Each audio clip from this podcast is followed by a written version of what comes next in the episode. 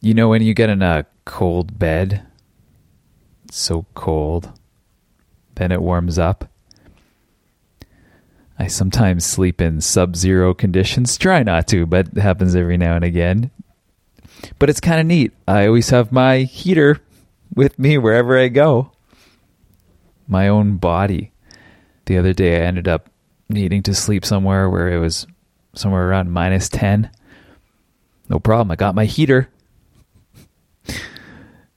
In, uh, when was this? The 80s. Sometime some folks did a study on how much heat the body generates at night. Looks like it was 91 watts for men and 74 watts for women. These were healthy individuals.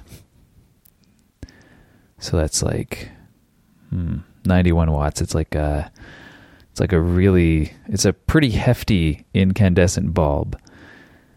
You know, 60 even would be pretty hefty. That's that's a pretty good heater. You definitely don't want to be touching that. Baseboard heaters. Baseboard heaters are around 225 watts per foot.